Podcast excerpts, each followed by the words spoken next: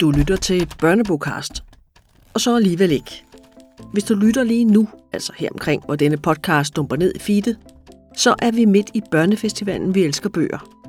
Den løber fra den 14. til den 19. marts 2022 og gentages hvert år. Dette er den anden af i alt tre podcast i forbindelse med festivalen. Om bøger til børn og unge. Denne gang handler det så om lette bøger til unge. Vært og interviewer er Rikke Schmidt, bibliotekar på Solvang og Ørestad Biblioteker. Og hun taler med to forfattere, der skriver lette bøger til unge. Salina Schødt Larsen. Det må godt gå ens karakter grufuldt og forfærdeligt og sådan ting, men der skal være et lyspunkt. Og Anne-Marie Donslund. Det er den ene tragedie efter den anden, men der er heldigvis også øh, kærlighed indimellem. Lidt håb, venskab og kærlighed.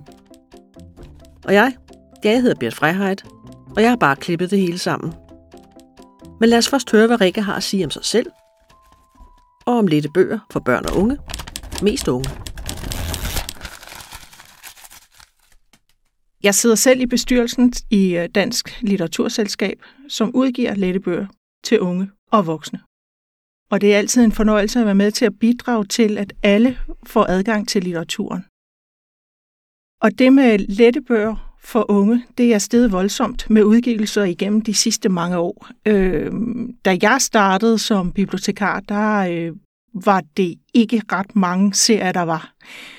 Øh, jeg husker specielt, jeg afholdt en booktalk for en 7. klasse, øh, hvor der var en, en elev, der blev trukket hen af sin lærer. Og jeg kunne se allerede på, på kropsprøvet på den her elev, det her bare var ikke fedt. Og læreren efterspurgte lette bøger til unge og jeg var på glat is her. Jeg vidste, hvor de stod, men jeg vidste ikke, hvor jeg skulle lede hen. Og så tænkte jeg, det her, det bliver jeg nødt til at gøre noget ved. Så jeg gik i gang med at læse alle øh, lette bøger for børn og unge. Og her i øh, gennemgangen af de lette bøger, der stødte jeg på to navne, som i den grad har bidraget til at skrive lette bøger. Det er emner, der vil de unge, og det er skrevet med håb, udfordringer og så er det, undskyldt, mit franske, pisse gode emner med få ord. Det er Salina Schødt Larsen og Anne-Marie Donslund, der skal fortælle om, hvordan det er at skrive til unge. Ikke mindst, når der er det her benspænd med få ord, og det skal vi komme ind på senere. Men først vil jeg starte med at præsentere dig, Anne-Marie Donslund. Du har skrevet en rigtig, rigtig god serie, Jagten fra Sort Læseklub. Det er en hæsblæsende actionserie på seks bind, og en serie, man sagtens kan blive afhængig af. Vil du ikke prøve at præsentere dig selv? Jeg debuterede ret sent som øh, 37-årig i 2003 med en bog på Carlsen, der hed Sars Stil. Og lige efter jeg havde gjort det, blev jeg spurgt, om jeg ville skrive øh, noget, noget letlæsning til øh, indskolingen. Og det var sådan frilæsningsbøger. Øh, jeg har skrevet øh, 40, 50, 60 stykker af den slags til øh, den første læsning, som er et læsebogssystem. Og, øh, og det har været sådan, at letlæsningsbøger, det er noget, man bliver øh, spurgt om tit. Altså, øh, så det har været en, en opgave, jeg har fået. Og sådan var det også med, øh, med jagten. Øh, jeg blev spurgt af Alinia, om jeg ville øh, skrive en, øh, en rigtig øh, barsk, øh, uhyggelig serie til unge. Og det, de startede med at sige, det, øh, det misforstod jeg lidt, fordi at de sagde, at det skulle være sådan fra 12 år.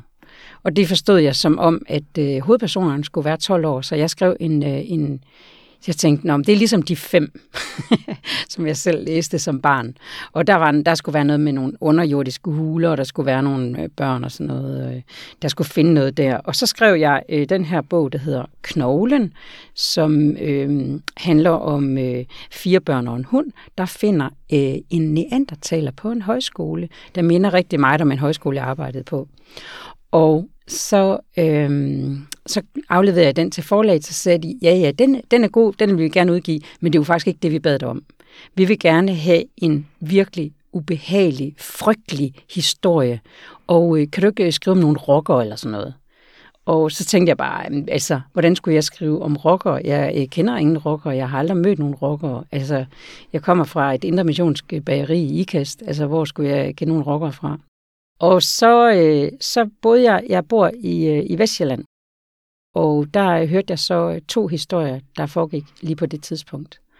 Den ene historie, det var, øh, det var historien om øh, Kundbypigen. Der var en pige, 15-årig pige, der blev, øh, som blev øh, øh, taget for at planlægge terror på Forvejle skole, som jeg kender. Og det var selvfølgelig, fordi hun var blevet mobbet på Forvejle skole, at øh, hun ønskede det. Og øh, det er en meget tragisk sag, som øh, jeg var meget optaget af. Og en anden historie, jeg hørte på samme tid, det var øh, en, øh, en familie, der bor i Vestjylland, en lille familie, mor med to børn, hvor øh, de er gået under jorden, og så får øh, moren kræft, og børnene er ligesom overladt til sig selv, og pigen kommer ikke i skole, fordi at hun er nødt til at passe sin mor og lillebror. Det er en pige på øh, 15 år, og jeg tænkte på, hvor tragisk det var. Det var en familie, der var gået under jorden, fordi faren var voldelig og ville slå dem ihjel. Og derfor har de ikke noget netværk, og de har ikke nogen, der kan hjælpe dem. Og hvis den mor dør, så er de børn bare alene i verden. Og jeg tænkte, at de to historier, det var nogle meget tragiske historier fra det virkelige liv. Og jeg, er, øh, jeg kan godt lide det virkelige liv. Jeg synes, det er, det er fyldt med drama, øh, som, øh, som tit overgår fantasien. Så jeg øh, besluttede, at de to historier skulle være yderpunkterne i jagten. Så det starter med, at øh, familien går under jorden. De skifter identitet. De øh, vælger nogle nye navne. Og lillebroren vælger, at han vil hedde Christian Eriksen fordi at han øh, elsker Christian Eriksen og fodbold. Og, øh, og pigen vælger, at øh, hun vil hedde Johanne, og man får aldrig at vide, hvad de, hedder, øh, hvad de hed før. Jeg ved faktisk ikke, hvad de hed før. Det har jeg aldrig nogensinde besluttet. Og, øh, og så skal den slutte med, at, øh, at hun bliver anklaget for terror. Og, øh, og det er det, der sker. Det er en frygtelig, frygtelig historie. Det er den ene tragedie efter den anden men der er heldigvis også øh, kærlighed indimellem. Lidt håb, venskab og kærlighed. Salina, du har skrevet, så vidt jeg husker, 11 bøger i sportserien. Ja. Lige fra dødstruk til klamme chefer. Kan du ikke fortælle om dine bøger, og hvordan du kom til at skrive Lette til unge?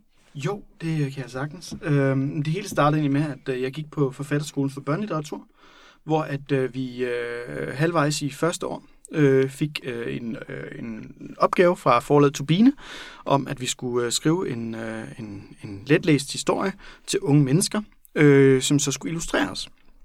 Øh, og øh, jeg skrev noget, øhm, og tænkte ikke videre over det, fordi at, øh, jeg, jeg tror ikke, jeg havde særlig god selvtillid på det tidspunkt, så jeg skrev bare noget øh, og, og, og sendte ind. Øh, og til skoleafslutningen, så fik vi så at vide, hvem der havde vundet, og der blev sagt to, to navne først, og jeg tænkte, nu har jeg i hvert fald ikke chancen, hvis jeg ikke kommer på tredje andenpladsen. Og så blev mit navn så sagt som, øh, som, som vinderen af det hele.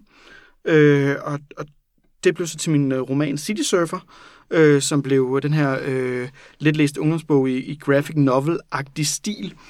Øh, og efter det begyndte jeg så at skrive øh, lidt læst til børn, øh, og, og jeg skrev også en ungdomsroman Standby. Og så øh, på et tidspunkt, så... Øh, blev jeg så øh, kontaktet af forladet Turbine igen. Øh, de havde opdaget, at jeg var rigtig god til at skrive øh, letlæsning, øh, og de synes egentlig også, det var dem, der havde udgivet Standby og City Surfer, at jeg var rigtig god til at, at skrive til unge. Om det ikke kunne være sjovt, hvis vi nu lavede en serie, øh, den der hedder hashtag ung letlæst, øh, som kombinerede de to ting.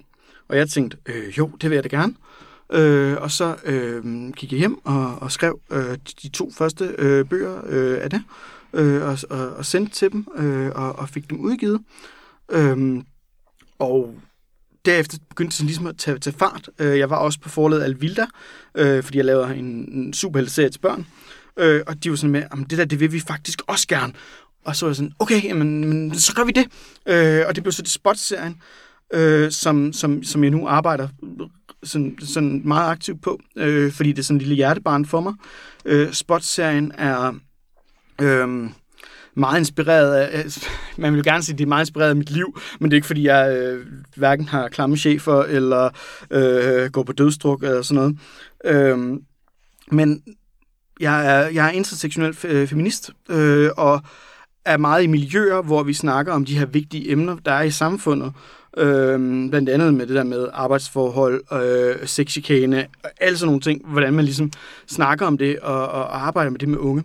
Øh, og det kom sådan oveni det der med, at, at jeg fik øh, lov til at fri rammer på, på øh, forladet Alvilla med at lave den her serie, og så tænkte jeg, hold kæft, hvor kunne det være fedt. Hvis jeg kunne lave en serie, som både var ung og letlæst, altså som, som, som, som, som, som tiltalte dem, men hvor jeg også kunne give dem nogle ord og nogle redskaber i en spændende historie til rent faktisk at snakke om de her emner. Og det var sådan lidt den, jeg ligesom havde i baghovedet, dengang jeg sådan tænkte, nu bliver jeg nødt til at sætte mig ned og skrive det her. Øhm, og, og det kører faktisk meget godt, synes jeg selv. Øhm, øh, og, og det gør, at man øh, desværre, var jeg lige ved at sige, altid har en, et, et, et ret stort sådan, bagkatalog af idéer. Øhm, for der er rigtig meget til fat i vores samfund. Så, så ja, det var, det var sådan den serie, jeg kom til, til verden. Jeg kunne godt tænke mig at høre jer begge to om, hvordan skriver man bøger i et let sprog? Det, for det er jo et slags benspænd i forhold til, hvad kan man sige, romaner, uden det her likstal. Øh, likstal er læsbarhedsindeks, kalder man det. Og det er sådan noget med at dividere antallet af ord i en tekst med antallet af punktummer. Og ordene skal være øh, seks bogstaver eller derunder. Hvis det først rammer syv, så tæller det som et svært ord, og så ganger du op og sådan nogle ting. Hvordan får du, Selina, en vedkommende historie frem ved det her benspænd? Øh, det første, jeg gør, er øh, at, ignorere benspændet. Det synes jeg altid, man skal gøre. Man skal have ideen først. Man skal ikke bare sige, nu skal jeg skrive en, en liksegnet bog, fordi at, så har du fejlet. Um, det er lidt det samme som at sige, nu skal jeg skrive en let læst bog. Øh, sådan skal man aldrig tænke. Man skal tænke, nu skal jeg skrive en spændende historie. Øh, så, så det er det første. Altså få en, en spændende idé og sige, hov, det er fedt det der. Og så er det en meget familiekommende det der med at sige, jamen hvordan fanden, nu har jeg en spændende idé det har de her lange ord i sig, det har de her korte ord i sig, og jeg sidder gerne og tænker, hvad for nogle lange ord, hvad for nogle korte ord kan jeg komme på omkring den her idé. Øh, og så er det simpelthen bare den leg, man ligesom skal lave, øh, med at sige, jamen, hvordan formidler jeg det her så, med, med flest mulige af de korte ord, ikke? Og jeg, jeg er ret nørdet omkring leaks, og jeg bruger også let tal og sådan nogle ting.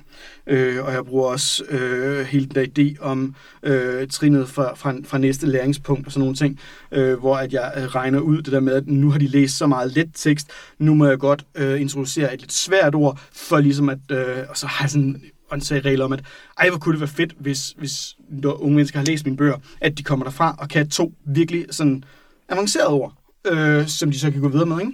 Så sådan nogle ting, synes jeg er rigtig sjovt at tænke over. Øhm, men i bund og grund handler det om, altså få en god idé, finde ud af, hvad for en historie du vil fortælle, og så bagefter tænke over leaks. Øhm, fordi hvis du har leaks med fra starten af, så er min oplevelse, at så bliver historien også derefter. Det, er det også sådan, du arbejder? Nej, jeg arbejder helt modsat. så jeg er faktisk ikke, øh, jeg er faktisk ikke enig. Øh, jeg, øh, Altså, da jeg startede med at skrive øh, letlæsning med den første læsning, der fik jeg ordlister. Og det var også, fordi det var et læsebogssystem, som øh, Dorte Klint Petersen og Ina Borstrøm havde lavet, og det var til helt små. Så der fik jeg ordlister. Øh, godt, så var det første klasse, øh, kapitel 3. De har lært det her papir fyldt med ord. Og så måtte jeg kun bruge de ord. Så skulle jeg skrive tre historier til hvert kapitel, og jeg måtte kun bruge de ord, der var på listen, og jeg måtte ikke bøje dem og jeg måtte, ikke, jeg måtte overhovedet ikke forandre ordene. Så jeg måtte øh, ligesom finde ud af, hvordan jeg lavede et puslespil med at bruge de ord.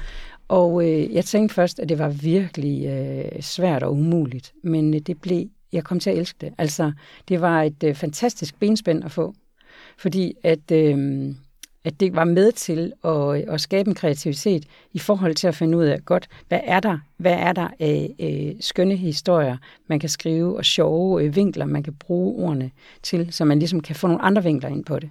Så, så for mig, der blev det et benspænd til at prøve at, at bryde det. Og så, øh, da jeg skulle skrive jagten, der, øh, der gjorde jeg det, at jeg øh, besluttede mig for, at det var en jeg-fortæller, og at det her, det er hendes sprog. Johannes sprog er let og simpelt. Hun, hun er ikke et avanceret menneske, så hun bruger ikke lange ord. hun bruger ikke øh, lange sætninger. Hun er, øh, hun er et menneske, der ligesom øh, fatter sig i, øh, i korthed, i korte sætninger. Og på den måde, så, øh, så synes jeg, at jeg kunne bruge det kunstnerisk, og det, øh, og det gjorde, at jeg øh, fra starten øh, faktisk følte mig fri. Da jeg først ligesom havde fået hendes stemme, så følte jeg mig fri, og det, øh, og det kom til at fungere øh, rigtig godt, synes jeg. Så jeg, altså jeg, holdt, jeg, jeg, tænkte, jeg har ikke tænkt på overhovedet på leaks, mens jeg har skrevet det. Der har været et, en, et enkelt sted måske i starten, hvor redaktøren sagde, øh, lige de der, måske det der ord, eller at det har jeg prøvet. Jeg har prøvet det nogle gange, ikke? hvor øh, redaktøren så i en, en lidt læsningsbog, jeg har skrevet, synes, at, at der var det for svært. Og så er det lavet om. Så på den måde, jeg er enig med dig, Salina, i, at man ikke skal øh, tænke på det øh, undervejs. Altså man skal ligesom være mm. fokuseret på historien, på sproget, på stemningen. Ja. Og jeg vil også sige, at til, altså til helt begynderlæsning, første ja. klasse og sådan ting, selvfølgelig, der, har du, der, der arbejder du med ordlister, ordlister, fordi at de har kun den mængde ord at arbejde med, fordi de skal have fyldt nye på. Ikke? Ja. Så nytter det ikke noget, at du, du bare tager en tynde ord og hælder ned i dem, fordi så kan de simpelthen ikke, altså, så, så bliver de jo kvalt. Ja. Så, så i fuldstændig, altså, jeg, jeg tror, vi er mere enige som sådan. Det er bare et spørgsmål om målgruppen. Ja. Når I skriver de her fede romaner til børn, og mest til unge, øh, jeg vil sige, øh, de lette bøger kan læses fra cirka 12 12-13 år, vil jeg sige. Så, så det, er sådan, det skiller sådan lidt mellem børn og unge, så det er jo sådan et smagbehag. Men når I skriver, har I så nogen til at læse bøgerne igennem? Har I nogen det, der, det, der hedder en beta-læser på, der lige kan sige, hov, den der, den er gal, den her, eller, eller skriver I ud fra de gode emner, som I kom op på? Øh, da, da mine børn var, øh, var små, det var der, jeg begyndte at skrive, der var mine børn faktisk mine beta-læsere. Så læste jeg alt, jeg skrev for dem. Og, øh, og så, fik jeg jo, så kunne jeg jo lynhurtigt se, om de kedede sig. Så på den måde var de, var de beta-læsere. Øh, men senere, så øh, har jeg, jeg har faktisk mest brugt øh, min redaktør. Så øh, den redaktør, jeg har, er min beta-læser. Jeg har nogle gange som øh, højskolelærer, jeg har undervist på Vallekilde, hvor jeg havde forfatterlinjen, der har jeg øh, en gang øh, prøvet at have mange beta-læsere på, fordi jeg tænkte, at nu skulle jeg selv smage min egen suppe, og, øh, og hele holdet skulle give mig øh, kritik ved en seance, vi lavede inde på Carlsens forlag. Og øh, det var jo helt hæsligt. Altså, de kom jo med øh, forslag i 100 forskellige retninger, og det var en lille bitte bog, som endte med at, at tage tre år at skrive, fordi at jeg fik så mange øh, forslag. Så øh, det, der er vanskeligt ved, ved at have mange læsere på en historie, det synes jeg er, at øh, der forslag, der går i forskellige retninger, fordi at læserens fantasi går i forskellige retninger. Og, og så, øh, så jeg vil helst faktisk kun have en, og jeg vil helst have det i redaktøren. Hvad med dig, Selina? Har du? Øh, jeg er meget enig i ja, det med ja. mængde. Øhm, jo flere beats du har, jo flere stemmer får du også på. Øh, og igen, det går i forskellige retninger og sådan nogle ting. Og så man skal virkelig være øh, god til at holde tungen lige i munden og sige, hvad er det for en historie, jeg vil fortælle, når man lige pludselig har 10 beta-læsere, der siger... Øhm, øhm, øhm, så jeg, jeg har en beta-læser, som jeg bruger to steder i processen. Øh, jeg bruger den i starten, når jeg bare har fået ideen, og sådan snakker den varm. Øh, det er min kone. Øhm, øh, og så bruger vi mig hinanden, så sidder vi der og snakker, jeg har fået den her vildt geniale idé, øh, og så snakker man den varm, og, og så får man nogle inputs, hvor man sådan, ej, det er jo også, og så bygger man på. Øh, men det er jo mere gener- gen- idégenerering, end det måske egentlig er beta. Øh, men, men det er meget sådan ligesom for at få stykket historien sammen. Og så skriver jeg, og når jeg skriver, så er det meget min idé, kun min idé, der er der ikke nogen, der læser. Men så til sidst, så er det gerne, øh, så har jeg enten en beta-læser på, eller en redaktør. Øh, jeg har også en redaktør på, selvom, men afhængig af, hvordan jeg føler, at bogens produktion, altså skrivningen har været, så kan jeg godt nogle gange lige tænke, måske skal jeg lige have en, have en læser på her, for ligesom at, at, at lige... Og det skal helst være en læser, som kender mig, kender mine historier, fordi hvis jeg vælger en, der er fuldstændig ud af det, så det svære som beta-læser, og, øh, og som redaktør for den sags skyld, hvis man ikke er trænet, det er at se forfatterens stemme, og glemme sin egen stemme.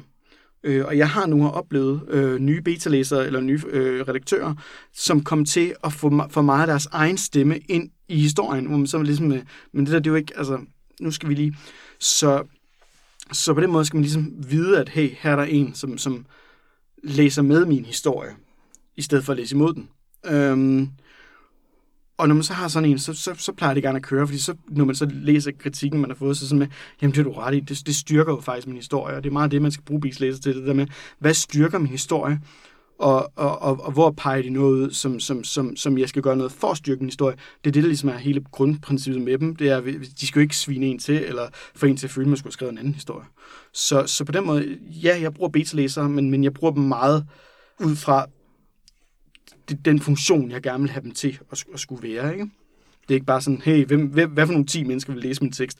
Nå, og så får jeg en masse feedback, fordi at, om folk kan lide en historie eller ej, det, det, det skal jeg faktisk ikke forholde mig til. Øh, jeg skal forholde mig til, at min historie bliver stærkest muligt, men når bogen så først er udgivet, så er der nok stadigvæk nogen, der vil kunne lide den, eller ikke kunne lide den, og der kan jeg ikke gøre noget ved det. Så det er bare sådan, at det er jo bare et, et lod i livet, ikke?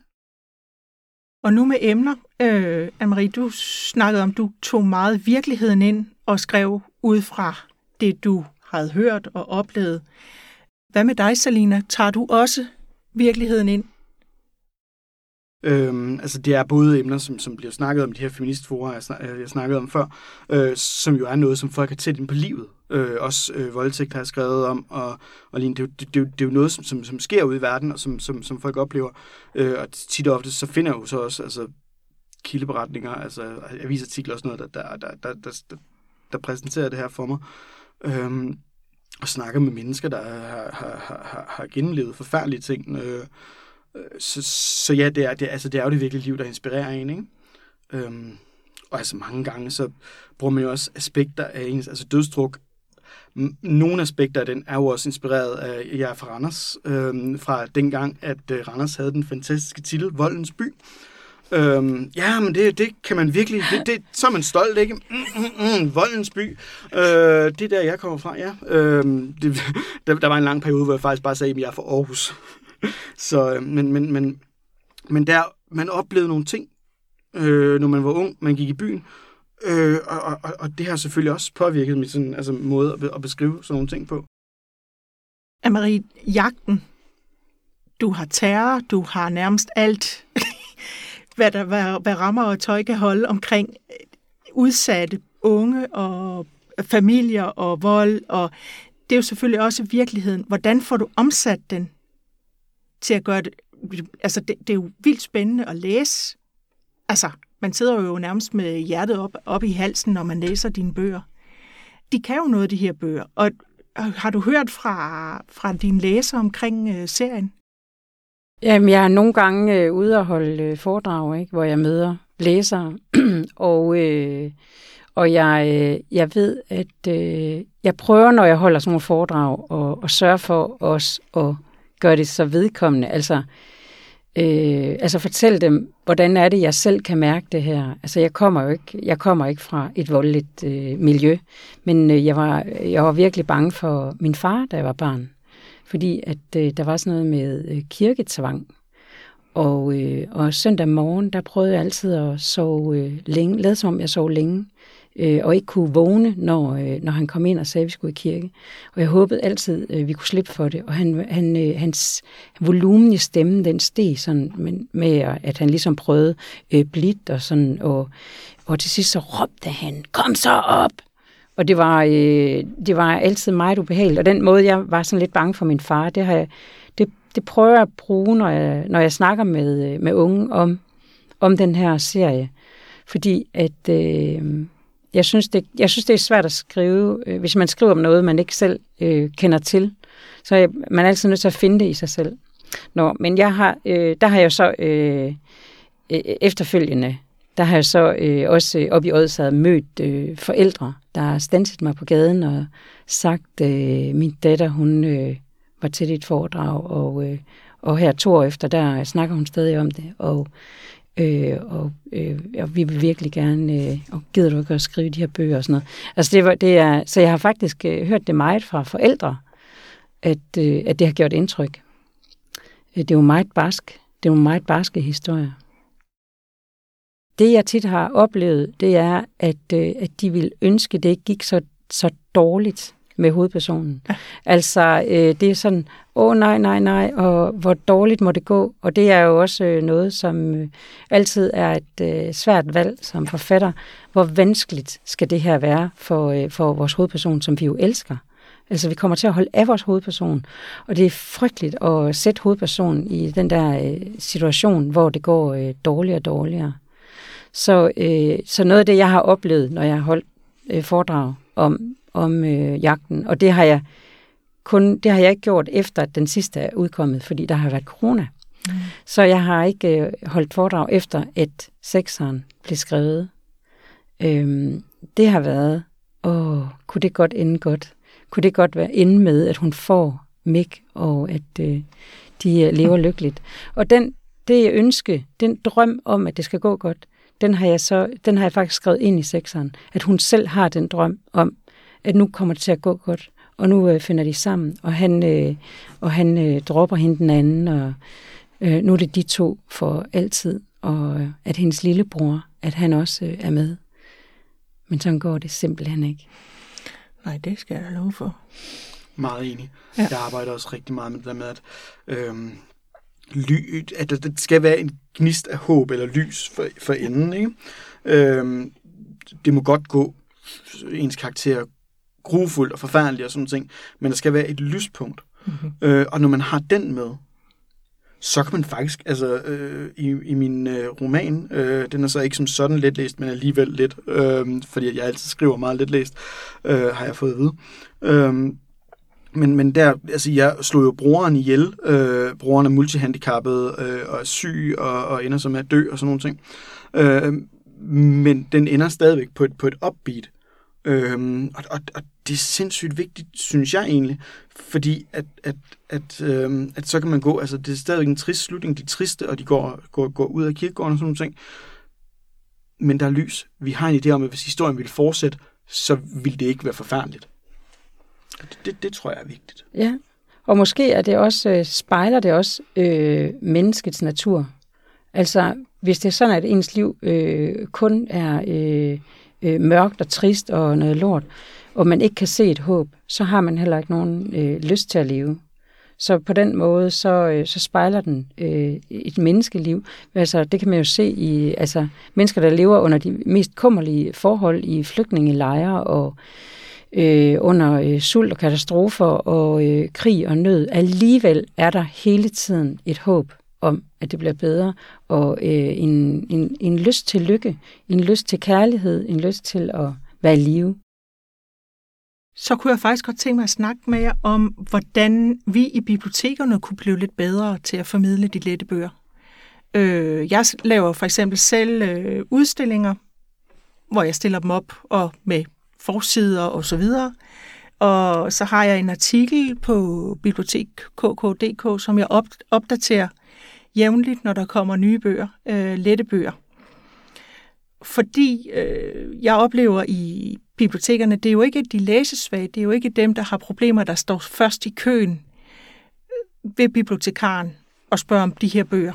Øh, og det, jeg tror, der, der sker, det er, at de går ind og finder dem online, kunne jeg forestille mig, og så bestiller dem der. Men hvad kunne vi gøre til at gøre dem mere synlige, uden at man, på, man fremstiller dem som, hey, det er de lette bøger, det her. Min oplevelse er, øh, og jeg har faktisk mødt mange bibliotekarer, der, der, der, der også spørger, hvordan gør vi, hvordan formidler vi dem her?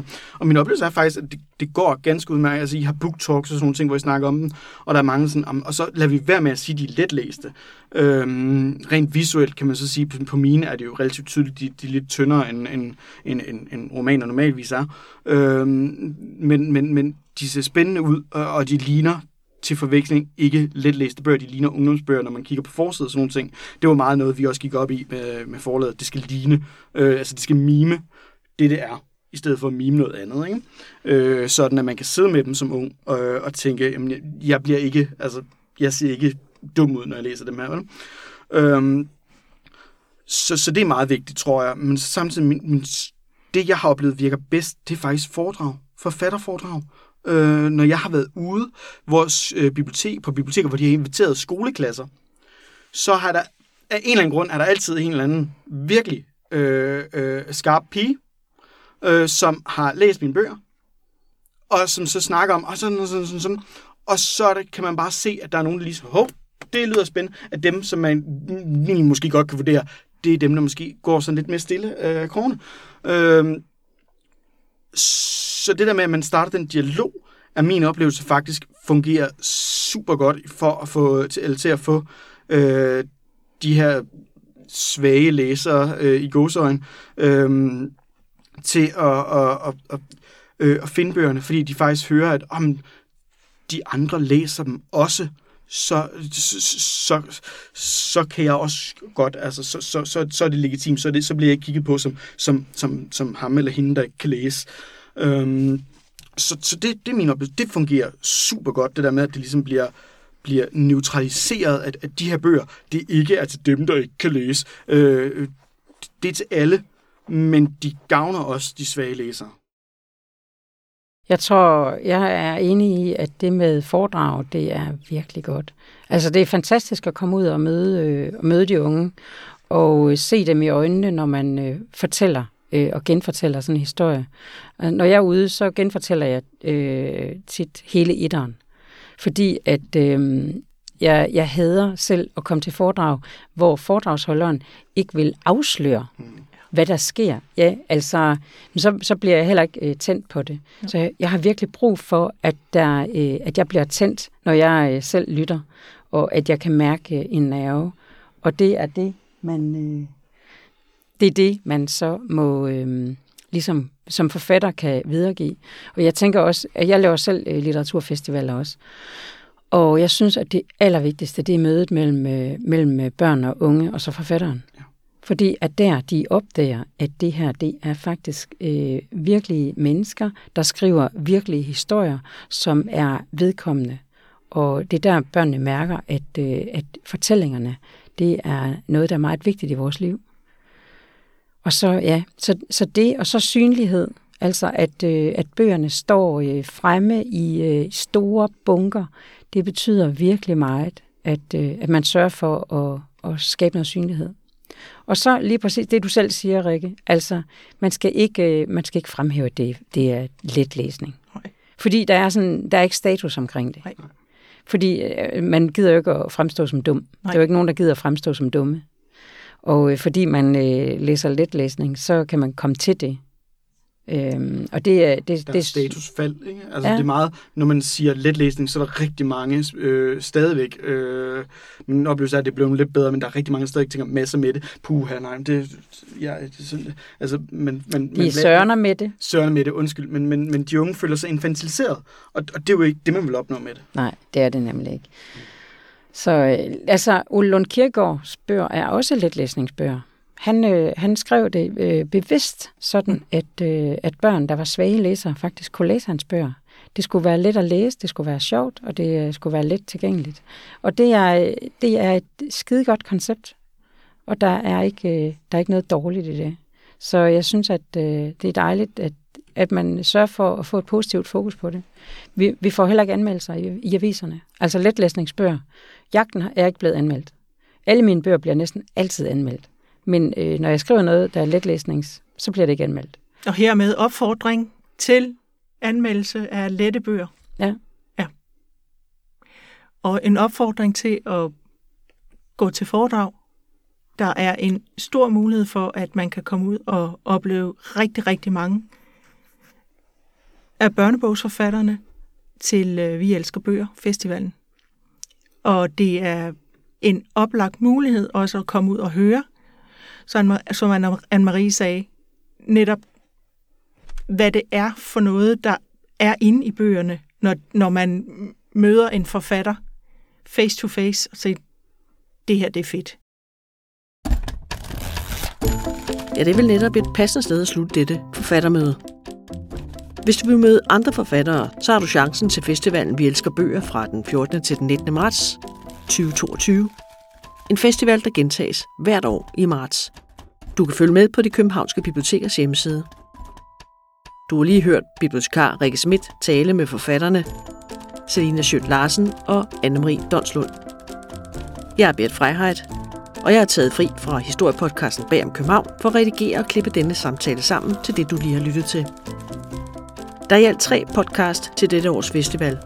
Men hvis du kigger lidt tilbage i børnebogcast-feedet, finder du også andre interessante snakke fra tidligere år.